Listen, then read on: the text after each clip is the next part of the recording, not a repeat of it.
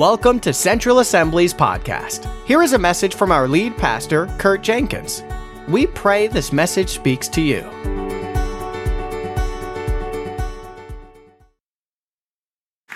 Good morning.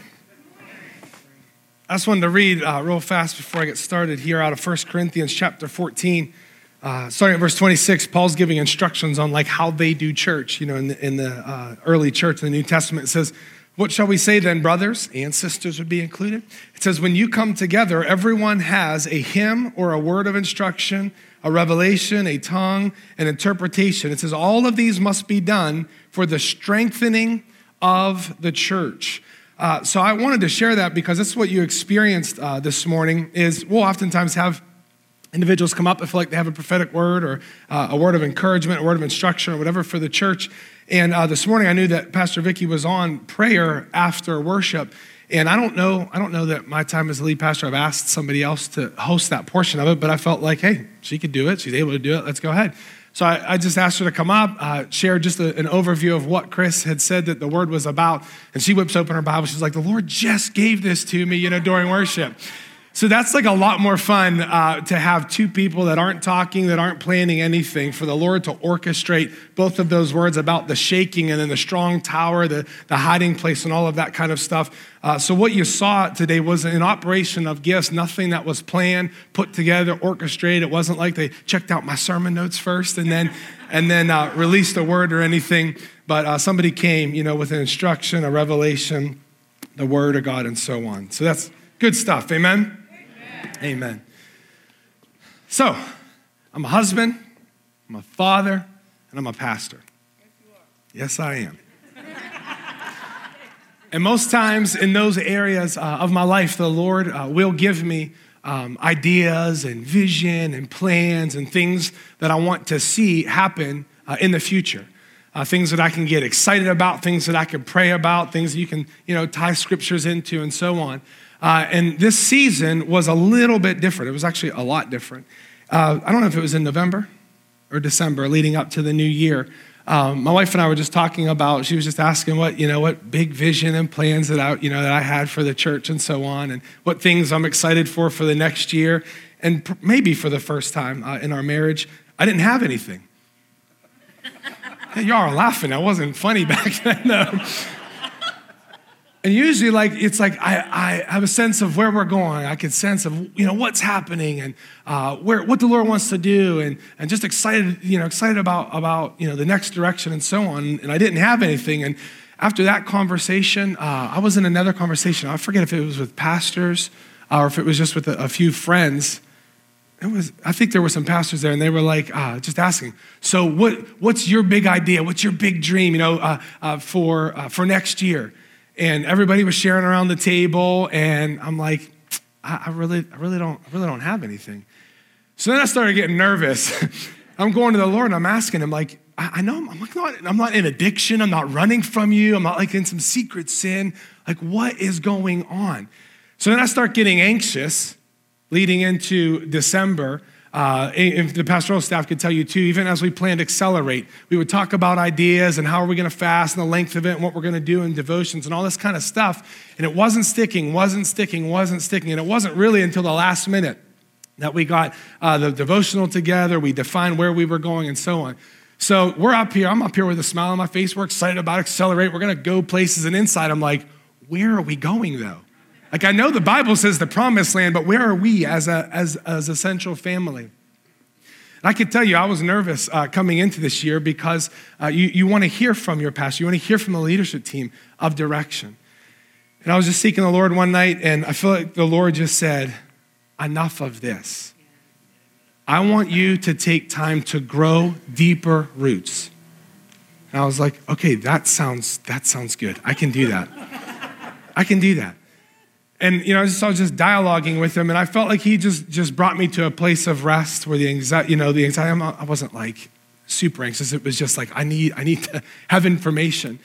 I feel like the Lord just said, you, you have to take a season through Accelerate. While everybody else is writing down their goals of why they're fasting and what they want to see God do in their life and where they feel like God's taking them, I didn't write any of that down. I was actually encouraging you guys, figure out a reason to fast for. What, what breakthrough are you looking for? What place are you looking to step into? And for me, I felt like He was having me step back while, while I'm preaching Accelerate. He was having me step back, reevaluate my quiet time with the Lord, and just grow deeper root system. I wasn't lying to you, I wasn't hiding anything. It was just where He had me for that fast. I felt like He was saying to me, It's time to simplify my walk, my walk with Him once again. And it's time to just go back. Just go back to simply loving God. I feel like he said, as you're growing deeper root system, those plans, those ideas, the strategies, all that stuff is going to happen how it should have happened and how it's happened throughout this book out of a place of the presence of God. And though our team meetings and our elder meetings and our, our, our whiteboard sessions and our dreaming and our, our idea sharing, those things are all important, when you look back at scripture, the voice of the Lord came as men and women were in the presence of God. So I had to admit to the Lord, like, I got this confused for a season. Right? I wanted, I wanted all the plans and I wanted all the strategies, and he, and he completely reversed it on me. He said, Stop going after all of that stuff. So then I, I have to think about this, like with my wife, my children, pastors, elders, direct leaders. There are 19 people that I interact with daily that expect answers right? So on, a daily basis, there, out of those 19, there could have been 10 of them that I met with and talked to. And in the next three or four days, I'm not saying this rude, but they want answers, they want direction. And the same's true with you guys. You all have influence in people's lives. And they come to you for counsel and wisdom and, and questions, and they want answers. And I'm sitting there in this season thinking, I don't have anybody's answers. And the Lord told me this you're just gonna, you're gonna walk through my life for the next eight weeks. The Lord told me one time, He said, You've turned your prayer time into a business meeting with me. I was like, oh, mess, I did. So my time with the Lord became, and I, I mean, I still honor Him again. This isn't like secret sin. I'm not walking away from the Lord. Came into a season where like a lot of people need a lot of answers and the church needs direction and what's the next sermon series and what's the next graphic and what's the next next next. So I'd go to the Lord with like all these things. Father, I praise you. I thank you for your presence almost every morning. I thank you that I have breath in my lungs for another day. I thank you that I could partner with you in this entire thing. And then do, do, do, do, do, do, do. How long should the fast? This, this, this, this he was like, no more, no more. And it's like, now I'm getting even real nervous because all of these points I still need to answer. And he's saying, set those aside. Like you're coming to me with an agenda. This isn't your Tuesday morning pastor's meeting. In fact, they would probably appreciate no agenda sometimes too. so it's like, I don't know, since that time, the beginning, it was probably the second or third day of, of the fast, he told me that grow a deeper root system. You've turned, you've turned these prayer meet, you, prayer, you've turned my time, your time with me into a business meeting. You got to get rid of the agenda. So it's like, as I'm redesigning my time with the Lord and just listening to worship music, just reading about His glory, reading about who He is, and not asking Him any questions, it's been so much fun of like, okay, now I'm not, I'm not on a timeline with God. And somehow I believe it's going to work with my family, the church, the leadership, the pastors, the elders, that the Lord's somehow going to work out that timeline. Because his kingdom operates completely different than the world operates. Like in the world, when you need answers, when you need favor, when you need strategy, you do everything that you can. You position yourself, you write your resume a certain way, you talk to the right people, you even pay people sometimes. You do what you have to do to have your voice, voice be heard because you need answers. That's the way the world works. And in the kingdom, you need all these answers and all these strategies and all this wisdom and all these, all, all these decisions to be made. And you go at it completely opposite. You go at it through relationship. Right? We don't go to God just for answers and blessings and breakthrough and provision and all these things. We primarily are supposed to spend our time with Jesus for relationship. And it's wild because scripture says that he knows what we need before we ask. So if we're actually interested in relationship for the sake of relationship, like, God, I have an hour with you, I have an hour and a half with you, or maybe some of you, I have five minutes with you before I get to work. I'm not even, I don't even want to put a timeline on it. It's just, I'm with you right now. The primary purpose, he's just reminding me once again, the primary purpose is relationship. I've never sat with one of my kids when they were younger, you know, put them on my lap and read a book or just hold them. I've never once like held them and know that they've needed something or needed wisdom and then not share what I knew that they needed with them. Does this make sense? God's not going to say, Wow, I love this moment of time that we've just spent together, but you didn't ask that question, so I'm not giving you the answer. I don't think that's our God. I believe He's saying, Wow, you came to me with no agenda. Your heart was connected to my heart. You looked into my eyes as I was looking back at you. You connected with me. You allowed my love to permeate and saturate your heart just a little bit more today. Let me tell you a secret. This is coming up in your life. This is what you're to do. It's all within the intimacy of that. I've preached on this like several times throughout my ministry. Lord's like taking me back to Matthew 6:33. Seek first, seek first, seek first what? His kingdom, his righteousness. All these things are going to be taken care of. So I'm wired to have all of my plans in order and know where I'm going and know what I'm doing. And the Lord's saying, not in this season. He's taking me back to the simplicity of just spending time with Him and loving Him.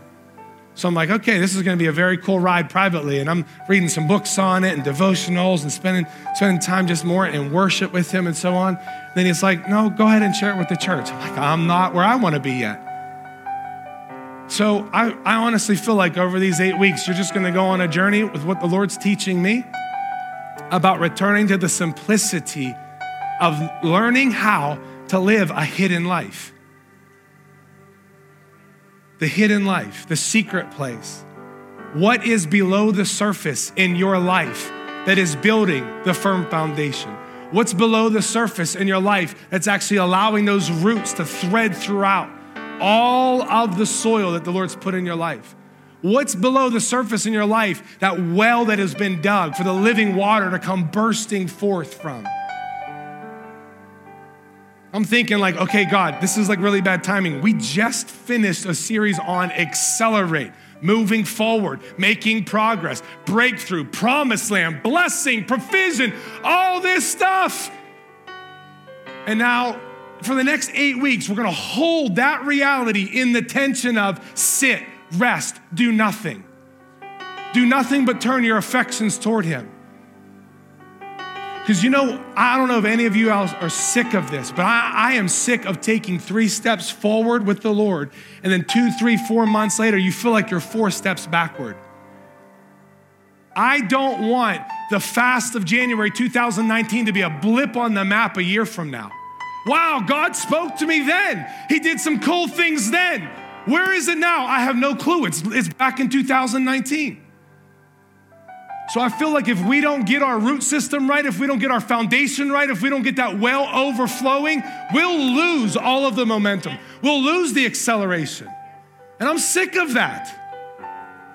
I don't want to talk about moving forward and onward and upward if we're going to lose what He's giving us. So, thinking we use words like revival and harvest and all these religious terms. It won't come. He won't come in the measure that He wants to unless this group, this body called Central Assembly of God, each individually and then corporately have a deep root system. So instead of thinking about all the things that happen on the stage or outward, and we talk about it, and we won't stop talking about it. We'll talk about praying for the sick and witnessing and all those things that are demonstrating the love of God. Those, it's gonna be wasted fruit that does not remain if we don't have a solid, firm foundation. So I know the Lord's talking to me in, in great seriousness with this, and I'm going to talk to you in great seriousness. Because we can see, listen, the, the biggest thing that the, the biggest mistake we could do is say, well, I can't wait until the next fast. I can't wait until the next guest speaker. I can't wait. Oh man, raise a hallelujah. Woo, lights turn down, that song comes on, goosebumps, I'm gonna start jumping up. That's the biggest mistake we can make is to have to wait for those moments to happen. Somebody else come and impart something to you. Adam leads you in a song. The kingdom's not designed that way. Yes, the word will be preached out loud. Externally will come in. People will minister to you, encourage you. But in the kingdom, there's an internal operating system called the presence of the Holy Spirit that is supposed to be a self feeding process. That the people that come here, the songs we sing, the messages you hear, the people encouraging you, the friendships you had, those are all added on. But it starts with your relationship through your internal operating system called the Holy Spirit. Time with Him, time well spent with the lover of your soul. God is not my business partner, He's the lover of my soul. He's my Lord, He's my Savior, He's my Father, He's the eternal King, He's my final judge. I will have to stand before Him. But ultimately, the reason why he's all of those things is because he's the lover of my soul. So for me to go and make him, ask him to be my business partner, is a complete waste of everything that he's done for us. Please, Lord, just check these things off my list. I have a very busy day and I only have 10 minutes. Maybe if you spend those 10 minutes just resting in his presence, thinking about his glory, thinking about how good he is, telling him how much you love him, and if you can't, if those words, sometimes uh, I didn't always connect with that either. Like, I'm telling this God that I can't see that I love him, it just doesn't feel right. Then start with him loving you. Father, I thank you so much that you loved me. I thank you so much that you sent my son. Right? We talk, we talk about the cross and Jesus, all this stuff. It's, it, it becomes religious jargon to so many of us. Like, think about when a couple starts to date, okay? The reason why they spend a lot of time together is because they see hope in a future, right? Like if they got on each other's nerves, or like one of the couple, one of the people in the couple annoyed the other person, how many of you know person number two does not want to spend time with them? Shake your head, yes. Appease me, please. so the reason why they spend more time with one another, trusting one another, being more intimate together is because they see a hope in the future. And somehow we've lost that here. We've lost the simplicity of, wow, my sins are completely forgiven. I woke up a saint and didn't have to do a thing about it. I woke up and the Lord looks at me as completely perfect because of the blood of Jesus. And because of that, I actually do have a real hope in a place called the New Jerusalem, the new heaven and the new earth that will be perfection. His, his glory. I just read it this morning again. No moon, no sun, no lights needed. The glory of God is going to permeate the entire place. And it says, and the light will shine from the Lamb. My boys and I, and I think maybe Isabella was a part of the conversation, we still can't figure out how there's not going to be any shadows. How there's no shadow? Like his light's really bright, but it's everywhere. The absence of evil, death and hell, Hades, all thrown into the lake of fire. You think your prayer life is boring? You struggle to talk to God? Take like the rest of 2019 with that one idea. I did nothing to earn it, nothing to deserve it. And Father, you loved me so much that you sent your son. And because of his blood, come on, because of his blood was shed and his resurrection, I have hope that when this life is over, I will be with him for all eternity. No more sickness, pain, tear, crying, shame, no more alienation, no more isolation just His glory. That could be a game changer.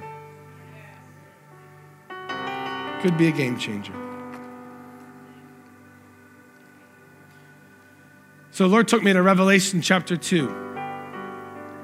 If you've been in the church long enough, you've heard it preached in this fashion, but it's just good to return to the simplicity of loving God once again. There was extreme persecution happening in the church at the time the book of Revelation was written. John the Apostle was actually exiled for preaching the gospel He was exiled to a small island called Patmos. He's caught up in the spirit. So theologians think differently about it. Some think it was a vision. Some thinks he actually, you know, went there, was transported there in his spirit. Some thinks it was a trance, a dream, whatever. He had a major encounter with the Lord. And in one of the instructions, the Lord said to write on a scroll what you see and send it to the seven churches. Now, the seven churches were the churches of the, in the province of Asia. John explains his voice was Jesus, and he begins to explain again if you have if you feel like your prayer life is stuck and your time with the Lord is stuck, just read through Revelation 1 and into Revelation 2. It talks about Jesus' eyes blazing like fire, his feet like glowing bronze, his voice sounded like rushing waters, his face was shining like the sun. He goes on to say that he was standing among, among seven golden lampstands, which represents the seven churches that he's about to write these letters to. It also says that Jesus was holding seven stars, which most likely represent messengers to the churches. A lot of your translations say uh, angels, right to the seven angels. But uh, a lot of theologians believe it was messengers because they are being corrected in certain areas, and he's not correcting angels through a man's writing. Ephesus was the capital of Asia Minor. It was home of a temple to a false goddess named Artemis. This was one of the wonders of the world back then. So, Ephesus had a huge manufacturing business of false idols. They would develop these things, and you know, the people of Ephesus would worship, and this entire region would worship this false goddess. There were also people coming into this area claiming to be false apostles, teaching a different gospel. And the church in Ephesus was doing a really good job. They weren't letting the idol worship happen. They weren't letting the false apostles come in and preach. But the Lord wanted John to correct them in one area. It says in Revelation chapter 2, verse 1 the angel of the church of Ephesus writes this These are the words of him who holds the seven stars in his right hand and walks among the seven lampstands. I know your deeds, your hard work, and your perseverance. I know that you cannot tolerate wicked people that you have tested those who claim to be apostles but are not and have found them false. You have persevered and have endured hardships for my name and have not grown weary. How would you love the Lord to write you a letter like this through another man or woman? Like, I'm so proud of you. You, de- you detest evil. You're identifying the false teachers. You're working hard. You're persevering. That's awesome. I'm like, yes, God, you know, be so excited at that moment. And then verse four comes. Yet I, hold, I, I am so thankful that the Lord's honest with us in our mistakes, and our weaknesses, and our failures. He doesn't just pat us on the back, He'll bring correction through the Word of God, the voice of the Holy Spirit, another voice in your life. Yet I hold this against you. It says, He, you have forsaken the love you had at first. Many of your Bibles will say you have forsaken your first love. Then he gives them instruction, like not just, hey, I'm sorry. It says, consider how far you have fallen, repent and do the things you did at first. If you do not repent, I will come to you and remove your lampstand from its place. But you have this in your favor you hate the practices of the Nicolaitans, which I also hate. Whoever has ears, let them hear what the Spirit says to the churches. To the one who is victorious, I will give the right to eat from the tree of life, which is in the paradise of God. So they're commended for working hard, patiently enduring, not tolerating evil, opposing false apostles, suffering without quitting like, think about this. Their church is growing, their church is strong, they're doing good things, their services are probably rocking with the presence of God. All this good stuff is happening. And yet, somehow, they got away from the practice of their first love with the Father, which then affected their love toward each other. So, their church became known more for what they were against than what they were for. I can picture in the religiosity of their good works, them starting to hold up the, uh, the posters on the, on the roadways turn or burn. God hates this person and God hates that person. You get so caught up in religious activity and doing good, they actually lost the simplicity of loving God. In Ephesians, the church of Ephesus was commended for their love for one another. And yet now that is waning also. This is the part like where it hits me really hard as a pastor of a church, and it should hit you hard as a, as a Christian, as a follower of Jesus. Is like we can be doing all of the right things and all of the good things, and our church can be growing, have all of the wonderful ministries and sign ups, and we can put statistics of this was the largest event ever, all this good stuff. And I tell you the truth, it will all be lost if we do not have a root system. It'll all be a statistic of a year that has passed by, still waiting for God to show up sovereignly. He's saying, I am showing up sovereignly every single morning. When you open your eyes and you take a deep breath, I'm here. I've showed up. What are you going to do with me?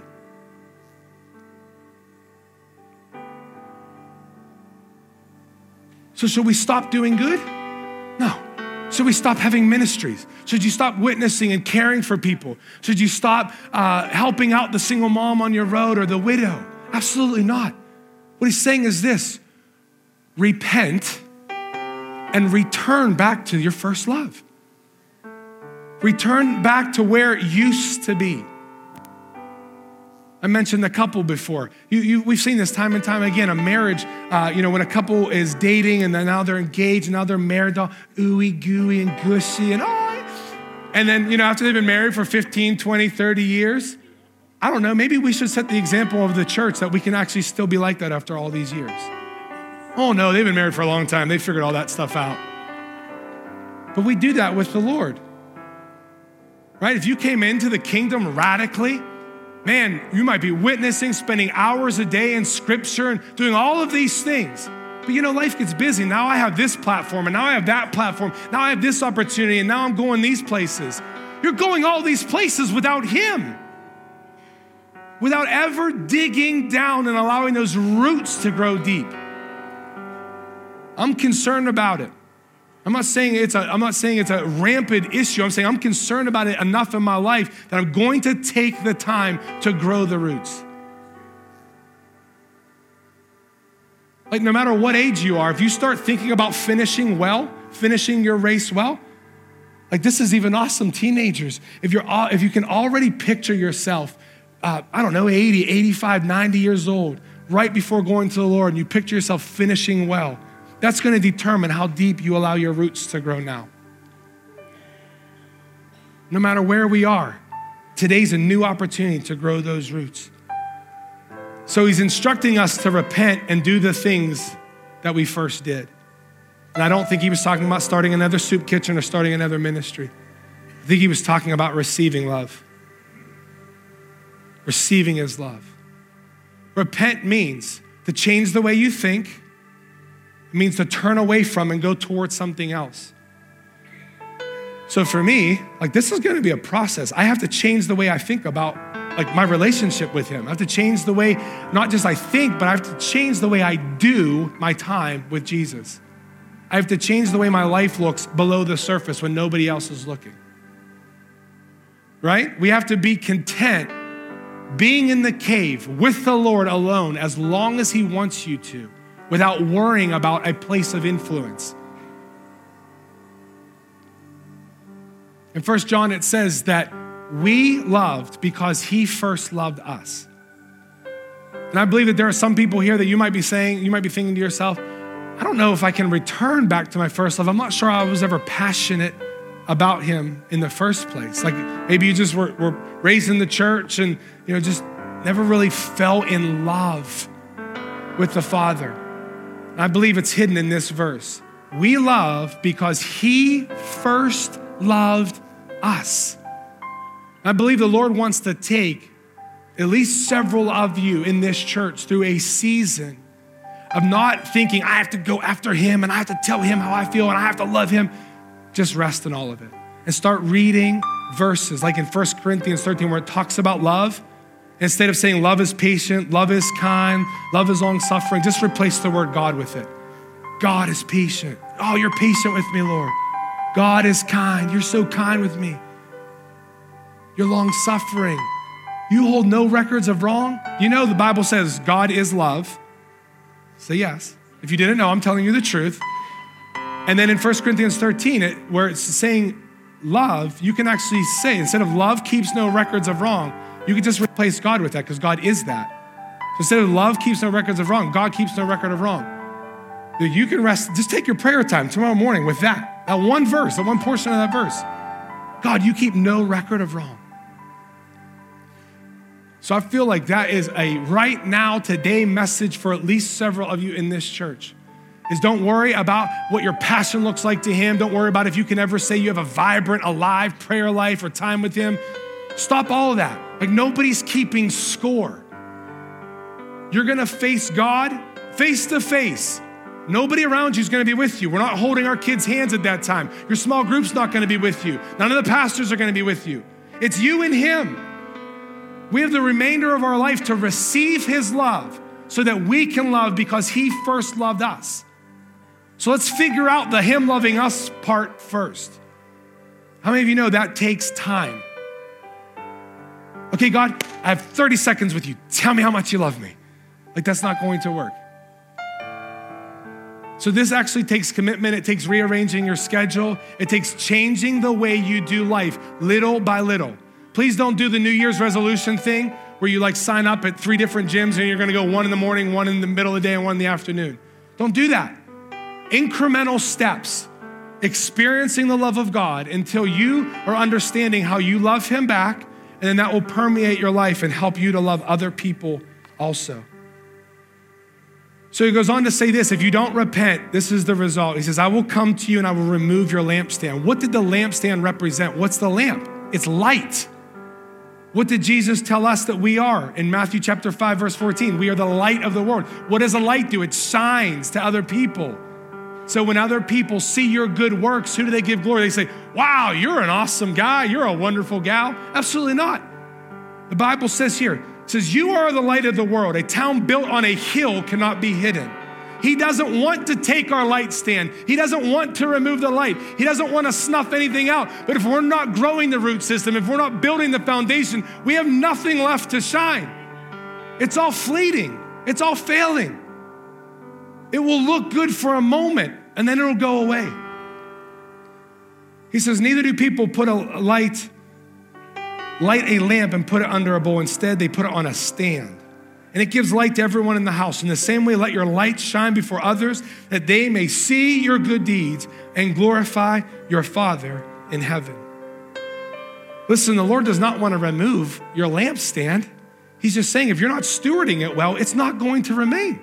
People are going to see you shining and then they're going to see you filled with something else a week later because there won't be consistency because the root system isn't there. It's like the Lord's like reminding me. So I'll just remind you. The rest of your life depends on what you do in your personal relationship with Jesus. The rest of your life does not depend on if your ministry is successful. The rest of your life doesn't depend on how many Facebook followers you have. The rest of your life doesn't depend on, on your, your persona, your personality, none of that stuff.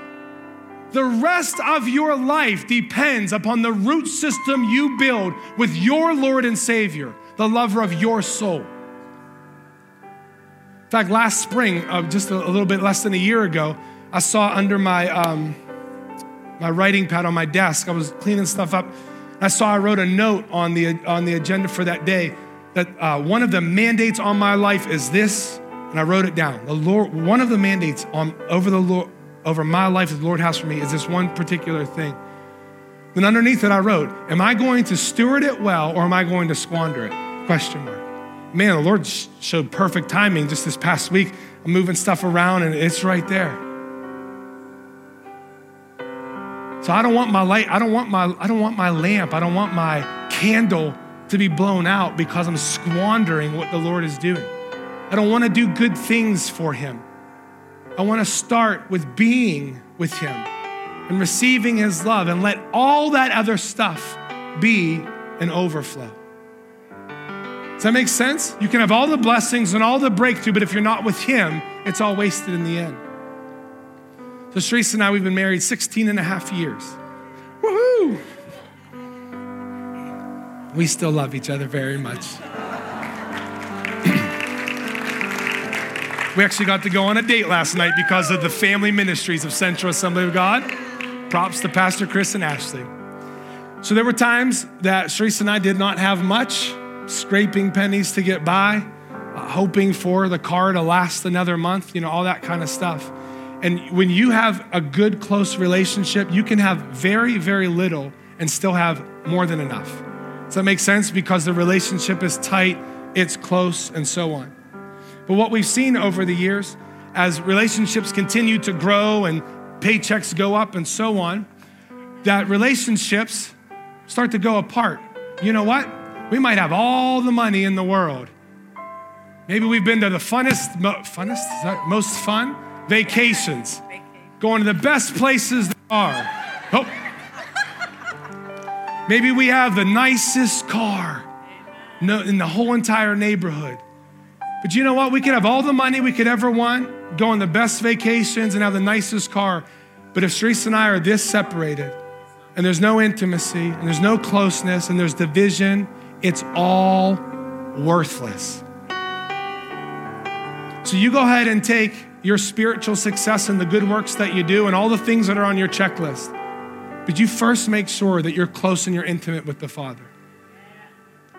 Make sure you're not going to say at the end of your life, he provided for me all this, the blessings, the I've been living in the promised land. And he's like, Where are you? I don't want that. I don't want to accelerate without him. I don't want momentum without him. I want it all with him, to be close with him and intimate and have a true, vibrant, personal relationship with Jesus. I just want us to return back to the simplicity of when we first found Jesus and we're like, this is awesome. You really forgave all my sins? Or maybe it was after you were born again, but it was the moment you realized you're not a sinner saved by grace, that you're actually a saint now. Because we say that stuff in church. I'm just a sinner saved by, by grace. No, you're not. You're saying something that's opposite that the word says. The word actually says you're a saint. Or maybe it's the moment that you learn that God's not mad at you when you mess up, that His forgiveness continues to pour over you and pour over you. And what you're supposed to do is confess and repent and turn back. He's not pushing you away when you mess up. He's not running away from you when you run away from Him. He's chasing after you, singing over you, speaking over you, declaring over you. Love never fails. So if we're far from God, if we feel distant from God, it's on our end. You know what? We don't have to feel bad about it. We don't have to feel guilty and shame filled. We just have to turn around. We just have to turn back to Him. Being born again does not exclude you from being bound by something else, if that makes sense. Like you could be born again, you could be in the promised land. In fact, I'll read these few verses here. In, uh, in Jeremiah, he's referring back to uh, when Egypt was delivered. It says, This is what the Lord says I remember the devotion of your youth, how as a bride you loved me and followed me through the wilderness. Come on, this is, the, this is God speaking to them. I remember the devotion of your youth, how as a bride you loved me. You followed me through the wilderness, through a land not sown. Israel was holy to the Lord, the first fruits of his harvest. In verse 5, it says, What fault did your ancestors find in me that they strayed so far from me? They followed worthless idols and became worthless themselves. What happened? What happened? Their candles got snuffed out. Says, They did not ask, Where is the Lord who brought us out of Egypt and led us through the barren wilderness, through the land of deserts and ravines, a land of drought and utter darkness, a land where no one travels and no one lives. I brought you into a fertile land to eat its fruit and rich produce. But you came and defiled my land and made my inheritance detestable. The priests did not ask, Where is the Lord? When I found this verse, I'm like, This is why we're doing this series after Accelerate. Because we have to realize the promised land is ours. It is our inheritance. It is His will for us to be healthy. It is His will for us to be provided for. It is His will for us to do good works and for people to see those good works and to let our light shine so others give glory to the Father. It's His will for all of that stuff. Just like it was His will for Israel to cross over the desert, and yet they still strayed away from Him. They forgot their first love. They just forgot their first love. So I was thinking about how do we return to the simplicity of loving God? How do we return to this first love? First, sometime this week, if you will please do this. I, I know as soon as as soon as service is over, we just go off in our week. I want you to do this. Sometime this week, I want you to get a blank piece of paper and I want you to ask the Lord, Do you love me? I would say, Father, I consecrate my mind to you now. I ask that you don't let any voices that are not yours enter into my mind. And I ask you a simple question Do you love me? And I want you to write the answer down. I'm going to give you a hint. If you write no down, it's opposite of what the Bible says, so you're hearing the wrong voice. So wait until you hear yes. See, this is like a really easy test. then I want you to ask the Lord, what do you what would you like to say about your love for me? I did this the other day. I didn't write it down. I just did this and, I was, I was asking Lord what to talk about in my own private time. Some of the things that he said to me, I'm like, wow, I didn't know that. I didn't know that. If you want to test yourself so to make sure you're not hearing a wrong voice or it's not just yourself, test it against the word of God. Right? So if you're hearing things and you're writing things down, you're like, ah, I'm not sure because he said he liked to have fun with me and he said this and this and this. Test it against the word. See if it's opposed to the word. The worst that could happen is it could be a good, godly, word based thought that came from your own soul. But once you find it in the word, now you can attach the truth and say, God, you're saying that about me? Are you following me? And if it is the Lord and it's in it's going to be in his word or it's not going to be opposed to his word, then you're learning about his thoughts and his affections, his love and his commitment to you. Blank sheet of paper. Lord, do you love me? Yes or no? You can put a little checkbox like in middle school, fold it up, hand it to him, see if he checks yes or no. Do you like me? Just ask him, what do you want to say? What would you like to say about your love for me? Second thing I think we can do is to forgive people who have hurt you.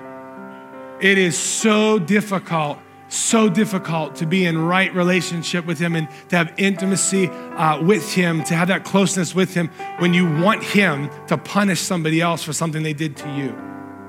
Because you're saying, Be the lover of my soul and be their judge. Love me, ravish your love upon me, pour out your love upon me, but get them for what they did. Do you see how that relationship can be quite difficult?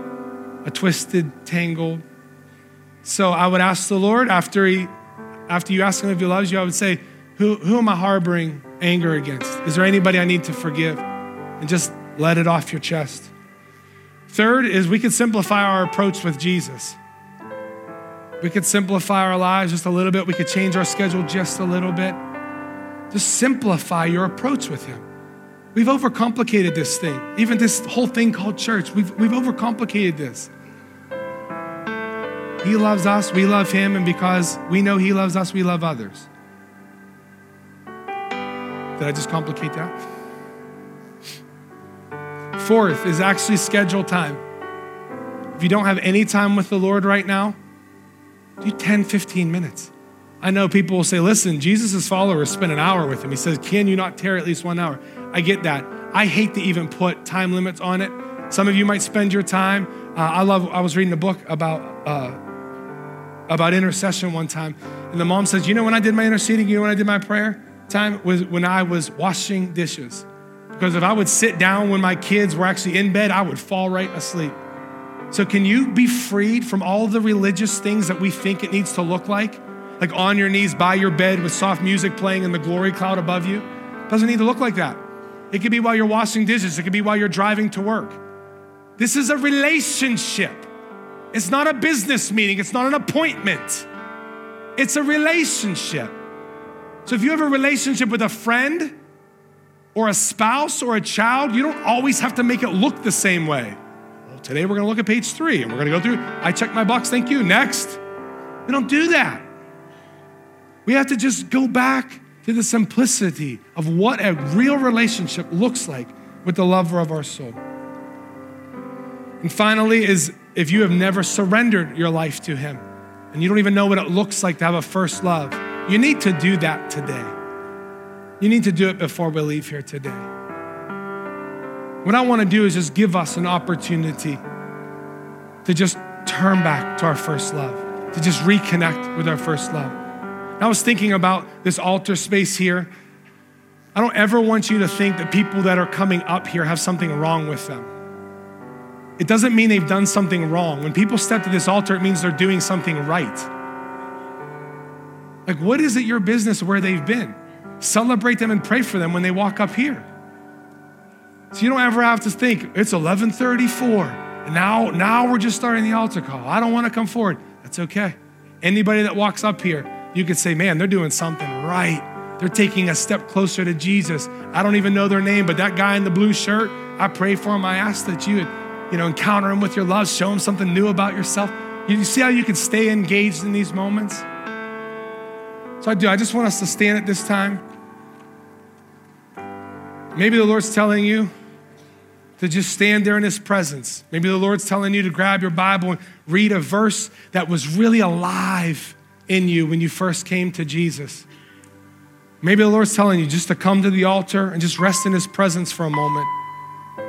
Maybe the Lord will have you sit back down, even though I had you stand back up, and just sit there and rest in Him.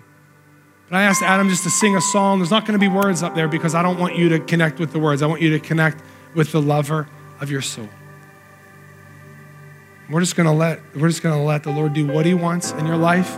If you do not know Jesus as your Lord and Savior, myself, Vicky, if you're brand new here, at least you know two of the pastors, you know my wife, come to us after service and let us know you want to start over with Jesus. Let's just rest in his presence. You are more than welcome to come forward, to sit, to walk, whatever you feel comfortable doing.